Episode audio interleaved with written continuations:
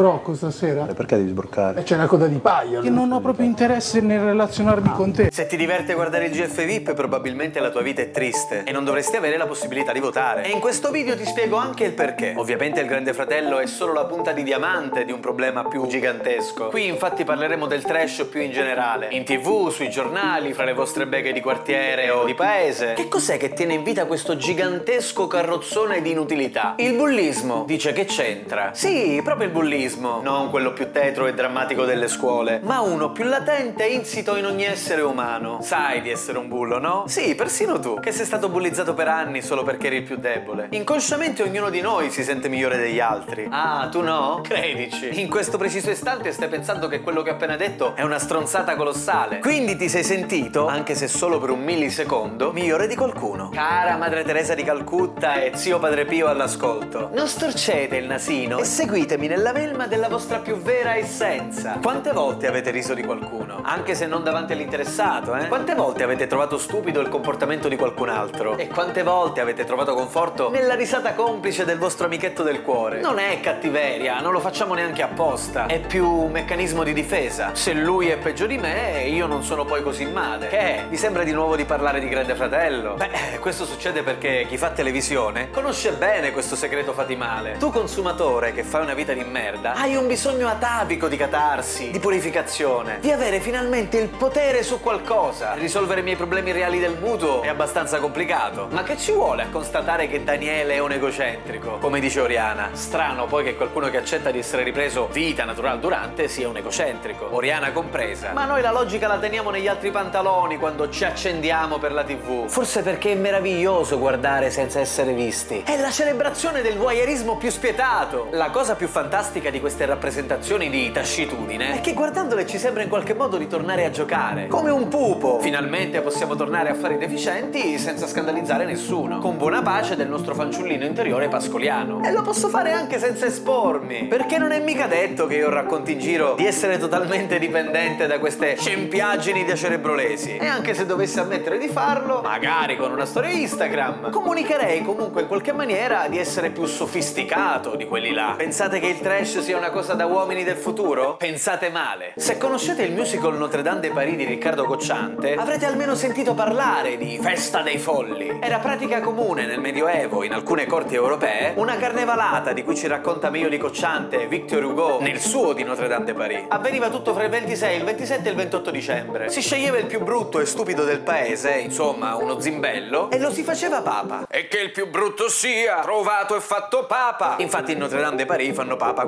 Quasimodo. Gli si davano tutti gli onori del caso, ma intanto lo si scherniva. Ci si prendeva gioco di lui. Tan tan tan. Il sovvertimento delle gerarchie ci dà una nuova prospettiva, un nuovo scopo. Almeno durante la festa dei folli non sono il peggiore e il papa del momento, per mera illusione momentanea, potrà finalmente sentirsi importante. Vogliamo andare ancora indietro? Saturnali degli antichi romani, una sorta di festa pagana festeggiata sempre in quei giorni lì. Anche lì, mondo alla rovescia, schiavi liberi, per finta e momentaneamente. E anche lì veniva eletto una sorta di princeps. Tan tan tan.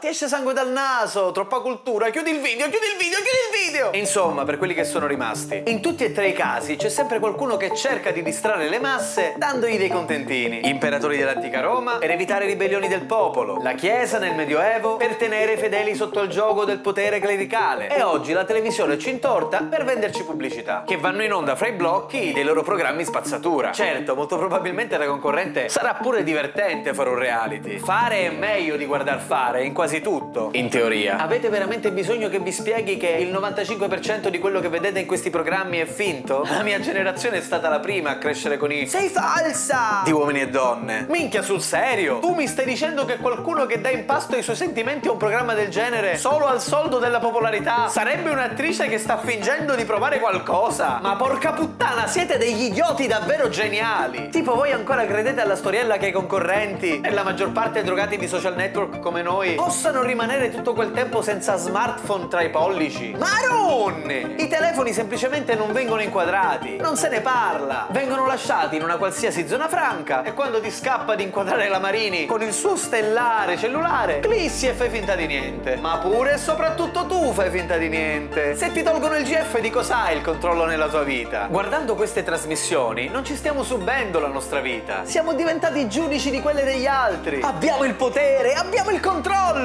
Ci danno la nostra pillolina di democrazia, travestita di televoto e ci illudiamo di avere un peso. Perché, ribadiamolo, è tutto finto. Sapete che è finto, ma volete comunque vedere come va a finire. No, non è come il teatro e il cinema, picciò. Non avendo mai sentito parlare di sospensione dell'incredulità, capisco che il dubbio vi possa balenare nel cervellino. Il patto silenzioso che uno spettatore fa con una pièce teatrale o con un film è so che quello che sto guardando è finto e mi va bene così. Invece sti programmi del cazzo hanno la spudoratezza di chiamarsi reality. Ma di reale non hanno manco a puntare alla minchia. Ci sono macrostorie e sottotrame sviluppate da fior fior di autori. Mesi prima che i concorrenti varchino la porta rossa. Ogni partecipante firma preventivamente un contratto con almeno un tot di puntate. Poi se bestemmi giustamente saltano pure i contratti. Ma il punto è che tutto va portato nella direzione dei consumatori ultimi. I tristi. Come possiamo rallegrare questo triste qui? Diamogli un tozzo di pane aromatizzato alla finzione e arriverà fino a domani. Che la verità fa più schifo delle 3M. Muco, mestro e merda mescolati insieme. In questi programmi i regolamenti cambiano continuamente rispetto alla partenza. Per il semplice motivo che i sapienti creatori di questi show direzionano la narrazione dove fa più comodo allo share. Non scendo nei dettagli, ma un esempio per tutti è l'ultima edizione andata in onda di Ballando con le Stelle. Eppure a noi non ce ne frega niente. È come un incidente stradale. Sappiamo che potrebbe causarci degli incubi, ma noi abbiamo bisogno di guardare. Più una cosa è granguignolesca, più non riusciamo a farne a meno. Il calcio alla domenica, il talk show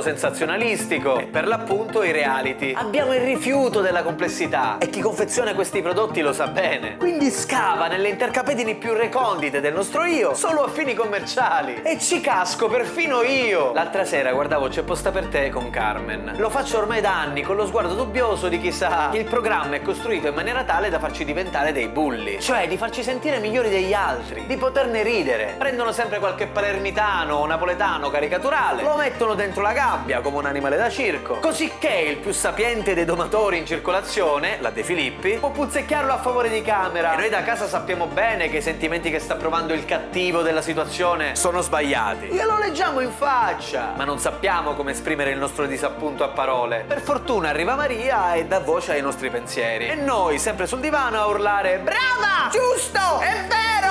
Accennavo, nonostante la mia presunta superiorità rispetto a questo mondo, l'altra sera guardando C'è posta per te sono scoppiato a ridere. C'era una vecchietta rimasta vedova che cercava il suo vecchio amore di gioventù. Cercavo di trattenermi, eh, ma quando la signora comincia a gesticolare rido. E non mi fermo più fino al vecchio ultra ottantenne sordo. Perché? Bullismo. Io ci sento, sono migliore di quel vecchio rincoglionito dentro la televisione. Risata.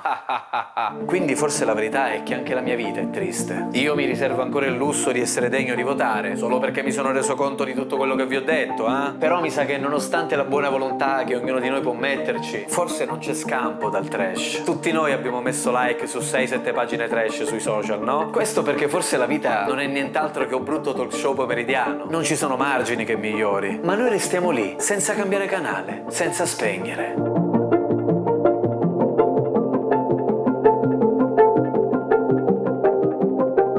Posso parlare? Perché? Eh, infatti può essere un errore.